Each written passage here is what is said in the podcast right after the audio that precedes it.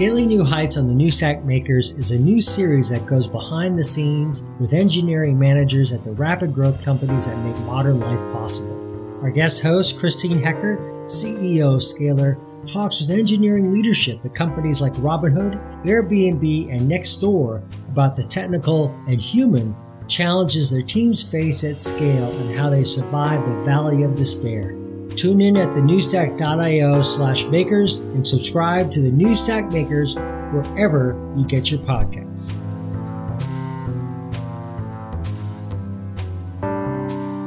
Joining us today is Anthony Johnson. Anthony was most recently principal engineer and architect in charge of cloud services at Ellie Mae. He was implementing what the business needs for cloud, and it was his responsibility to close the gaps. But he's recently joined Scalyr as our field CTO. And his job is to bring the knowledge that he has from the last 20 years of trying to build event data clouds and observability systems to the benefit of our customers. Anthony, welcome to Scaling New Heights. Thank you. Glad to be here. So, start with just why you made the decision to join Scalyr. Sure. Uh, it's a it's a great question because I mean we're in the middle of a pandemic and you look around and you know our friends are losing their jobs and why on earth would would I leave a company where it, it's actually you know finances you know Mae does um, does finance work and people are buying more houses and refinancing today so there was definitely I had job security so why leave um, basically um, I think it had to do with what I was doing at Mae and what Scalyr was doing and I built off of existing technologies built on Elasticsearch you know, built what I thought was going to be the most ex- extremely scalable, best for the business. And then I looked at what I built and I realized I'm like, did I really do the business a great service? And I looked at where Scalyr was at and I looked at where I needed Scalyr to be. And I'm like, you know, they're going the right direction. And I think if I join, I can actually give back to sort of the greater industry of, of you know, help, help, help, help deliver solutions that the industry needs.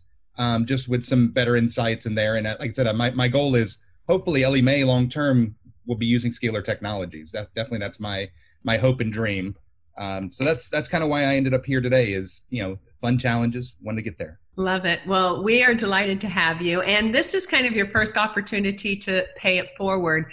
Three different times you have built essentially the event data cloud um, and the observability platform for your company take us through that journey like what did you do what was your original vision and then let's start to dig into what was hard about it you know i mean many people have built this sort of system of of of record of of, of statistics and mine have been from different perspectives all along the way. And so i think you know if i go back about 10 15 years there was a messaging system that um, i helped um, support and run uh, that supported um, government like senators and their aides all communicating back and forth for legislation and and coordination and this was a huge this was an at&t um, blackberry sort of um, service that they offered and and we had it was a huge java platform and you know these logs were very valuable and so at the time you know i looked at them i go well we didn't really you know we had sort of a you know sort of a splunk kind of thing but we really what we needed really needed was statistics from these and so i you know, um, over a July 4th weekend, I had an epiphany. I'm like, hey, why am I not scraping these and building metrics off of them? And and that's what I did. I I you know wrote a uh, you know you get you you know I wrote a little C program because this was very mission critical. Can't go put a lot of things that use CPU on there. Deployed it out. It auto updated. Did all sorts of crazy things. And eventually emitted metrics that ended up into an RRD database, uh, round round round robin database, which is sort of a kind of a you know where we you know which is storing event you know event data uh, event metrics time series metrics and uh, and we visualize these with cacti and um, you know not not quite you know it's not quite logs at this time. There was syslog server of course but getting at those metrics of the logs was very valuable. And so we built this system. You know we used it to be able to fix you know fix outages. Um, but ultimately at the end of the day it was a proprietary system of code i wrote that you know none of the other guys i worked with could even um, you know could barely spell c so uh, at the end of the day, um, you know, I'm sure that I'm, that system, that product ultimately went away, got bought by another company, but that that was, you know, didn't didn't really make the cut. So um, fast forward, you know, I'll just use more recent experiences because I think those are fun. You know, at Ellie Mae, we built I built two systems built off of Elasticsearch. One was, you know, going with Amazon Elasticsearch service, and um, and this sort of hey, I'm going to pay somebody else to run Elasticsearch for me And you know, we emitted this was specifically a logging platform. We emitted logs to it. We wrote connectors with uh, with Lambda to be able to get logs in there. You could write directly to it, and uh, the system worked great until it until it didn't work great. Um, and this is, you know, we had scaling challenges with um, with AWS Elasticsearch Service. There were limits on how many nodes we could have. Um, there were limits on on the URL I could present to my users, and they've solved a lot of these problems today. But again, I'm limited by by my vendor on a lot of these, and especially if that vendor is wrapping another vendor. And so at the at the end of it, um, you know, we could only keep three days online uh, by the end of that product, and we pivoted to a build your own Elasticsearch uh, cluster licensed from from Elastic. And but at the time it took us to build that Elastic, you know, our own sort of on-prem. I mean, it was it was months and months and months, and the business got you know was like, when is it going to be delivered? When is it going to be delivered? We're tired. We went more than three or four days of um, of data. And like I said, it, it was a lot. It was pretty tedious. We built it. You know, it was successful and it ran great until it didn't run great and um, and so we were at um, around two terabytes a day you know probably about 50 to 60 data nodes you know we really started running into a lot of problems problems with cluster management uh, problems with uh, data latency coming into the system and ultimately it's you know the business ellie mae's business was not running elasticsearch at the end of the day they wanted to refinance right and, uh, right yeah. So um, dig into that a little bit. Like ultimately, like you say, you you were able to build a successful service, but it took a lot of effort um, to do that, and you ran into some roadblocks. Pick two or three just of the biggest challenges that if you're going to go down this path, what is it that you should be prepared for from a cost, from a scalability, from a challenge perspective, complexity, whatever. Well, so let me start off with um, I, in hindsight I honestly don't consider my, you know, it delivered. It took in four terabytes of data a day with some tender loving care it would support, but I don't consider it a success. And the reason I don't consider it a success is is really the first challenge, which is continuity of the thing. Um, because people have smart engineers come in. Those smart engineers, like myself, and um, you know, actually called them clever engineers or clever troublemakers. And uh, and the reality is is that a, uh, is that a smart engineer in um, you know in a not everybody has the ability to work at Google. You know, Google has tons of the best engineers. Amazon has tons of the best engineers. And that's not to say that Mae's engineers are, are bad. It's just that they're they want to do you know finance related work not um, you know orchestrating observability so the system i built i have very low low confidence that they're really going to be able to support it long term. Um, the reality is is that i built a system that worked and as long as i was there it would be great. And if this if the company was going to fund it with three or four individuals it'd have been highly successful but it's a distraction for the business. It's not their business use case. So i think that's one of the biggest challenge the biggest challenges is continuity um, I think beyond there, I think um, I think especially with Elasticsearch, Kibana can be a bit daunting. It's a great product. Um, there is a lot to take in, and um, you know, training was definitely an issue. Um, the pivot from Splunk, because we did migrate from Splunk to to Kibana, there were a lot of shortcomings um, with how you query. so I definitely, you know, and a lot of disappointed users when they were like, well. In Splunk, I could just on the fly do this and this and this and this and derive this and Kibana is not that way. You have to be much more upfront with your data, which luckily for Scalyr, where we, we have Power Query that, that supports a lot of these features that uh, Kibana, Kibana and Elasticsearch can't. Um, and I think third, if I'm looking for a, for a big one, um, I really think, actually, let's talk about indexing. The strategy here is, you know, not one index to rule them all, but every team gets an index or they get a subset of indexes. You know, we want them to be logically grouped to an application getting teams to to adhere to a consistent schema i think was impossible. And so when you when you're fluid with your schema it's not a great thing for elasticsearch you know you you start ending ending up with data loss. You start ending up with queries to the system not working um, because shards are incompatible between indexes. And so i think a lot of those challenges where it's just did not work the way expected or because our users are fluid the schema wasn't and the the engine behind it it was expecting everything to just be a little too perfect. I'd say those are my big three. So Scalyr doesn't use indexing, and so I don't understand a lot about it, but I hear often talking with people like you and other customers that indexing itself has some really positive sides and then it has its own limitations or downsides. Can you just highlight two, three, four things that you think stand out as some of the problems with indexing if you're working with high cardinality data sets?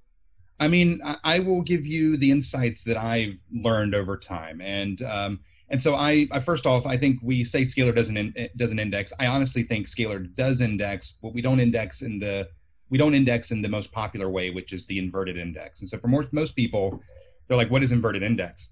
It's simply think about your your um, your index at the at the end of your favorite um, you know bird watching you know book. You know, you go to the very end, and there's uh, you know if you want to learn about cardinals, there's you learn about it on page 50, 53, and 74 and because you see it on page 50 and 53 there's some uh, you know there's some you know you can see some frequency there. And you know what? You should probably focus your energies there. That's probably where cardinals are the most important or robins whichever one i mentioned. And so you know so logically grouping the data um, and knowing where you know and knowing where the data is by keyword i think is is an important way to do it. And the way that elasticsearch accomplishes it is really you know is really sort of let's tokenize all the data. Let's throw out common words like is and the and these because that would be hit every document and it's pointless.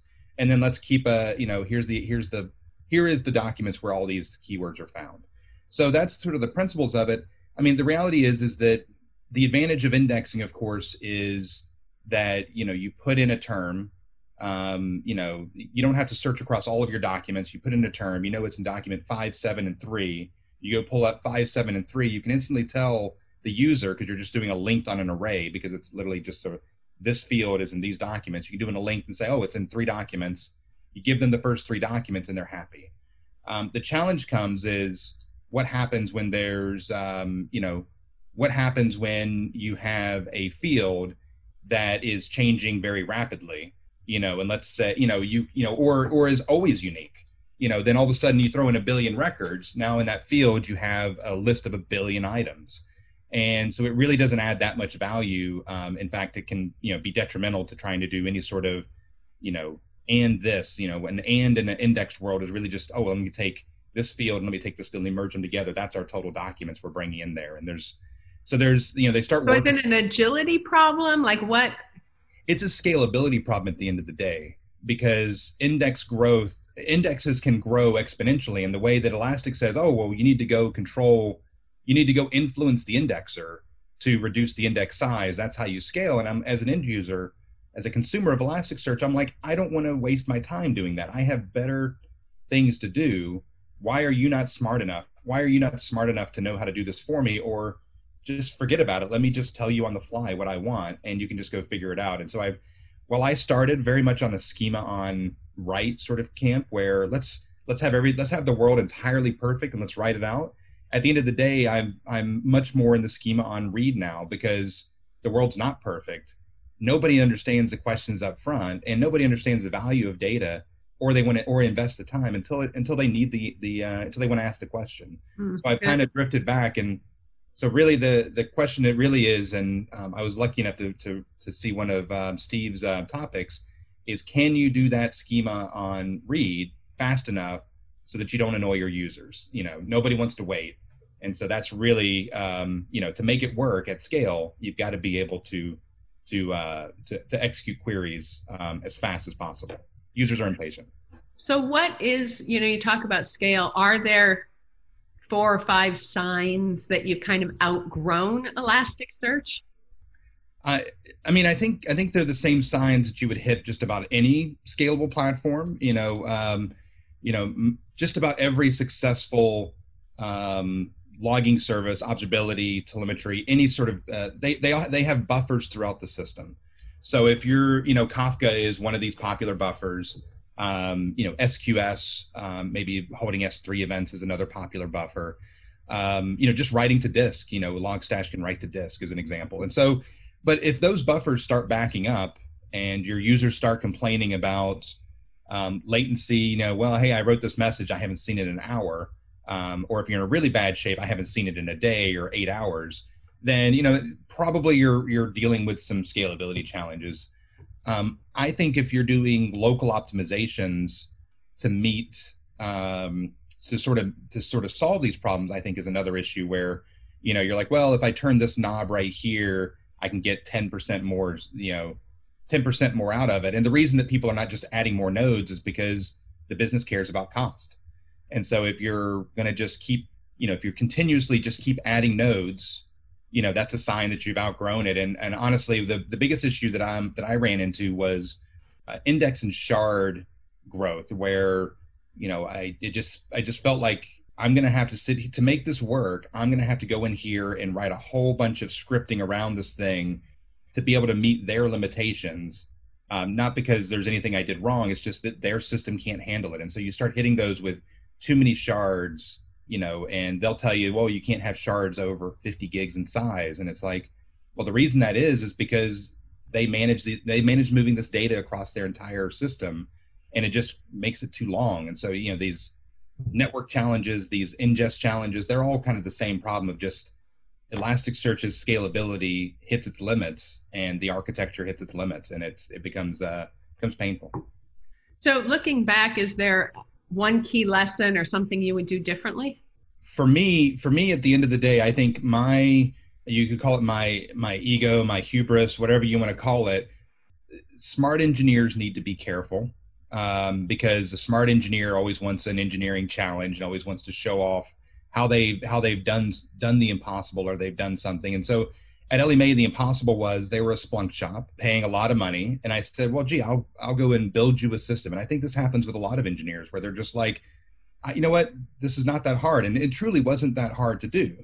Um, the challenge is is that now you've signed up that business to own that thing long term, and let's be honest, you know, if you build an observability platform, the company wants to use that for for three, five, you know, a decade if possible. You know, that's where they get their return on their investment and they want it to be the right decision. And so I think the challenge that, that I ran into is is I sat here and I said, wow, let's go do Elasticsearch. You know, it's great technology. It's it's it gives us vision. But at the end of the day, the reality was is I, you know, it probably should have not happened or and I don't think this is lack of due diligence. I think it's I think it's more of I anchored myself towards a particular vendor because of because it, it was the engineering challenge at the time. You know, mm. Having it done for you is probably the right choice. Even if it costs more, it's probably the right choice. The advantage we have is that Scalyr typically costs less, which is which is an awesome awesome problem to have. Well, um, there's a lot more that we can learn from you and will. But before we close this session of Scaling New Heights, I want to go through a quick lightning round with you. Are you ready? Sure. What's your favorite ice cream? Uh, my favorite ice cream is Chunky Monkey by Ben and Jerry's. Star Trek or Star Wars? Definitely Star Wars, um, but only the um, the original three. Okay, good answer. What's your least favorite food? Least favorite food? Um, there's a food in Japan called natto, which is fermented soybeans. And uh, my wife being Japanese and my kids being um, a little bit of you know American and Japanese, they love it, and it just is it's stinky. what is the first place you're traveling once shelter in place is over, completely over? Uh, probably to see my brother and my mother in Jacksonville. Awesome. And is there any TV show that you're binging right now? Uh, I am. My kids and I are binging binging uh, an anime called One Piece on uh, Netflix, and uh, I go in and out of it because it's a typical Dragon Ball Z, where you know tough villain. Oh, they got to build up their strength. They face them, they face them, and they win. And it's like four or five episodes. But I catch up on the fifth episode, so I can just skip all of all of the the drama. Perfect. All right. Our final question is: What is the biggest or scariest thing you have ever personally scaled? Scariest thing I have personally scaled, honestly, it's this the Elasticsearch um, that I. um, because the challenge is, is, and I think this this plays out a lot, is that um, you know when you're that center oper- you know when you're that center service person whenever you make a mistake it, it can be felt for days or you know weeks afterwards. You know moving data around you know data loss all of it comes into play. And with large databases you know recovery can take you know can take 12 hours to to you know can take days. And so I, that that to me in my career was the scariest thing that i have um that I have done at scale, which is which is honestly you know amazing story to hear from me as well. That that's the problem we're trying to solve for people. Yep, exactly, which is why you're in exactly the right place. Anthony, thank you for joining us on Scaling New Heights. It was a pleasure to have you. Thank you. I appreciate it. You guys take care. Thanks for listening to Scaling New Heights on the New Stack Makers. Tune in at thenewstack.io slash makers and subscribe to the New Stack Makers wherever you get your podcasts.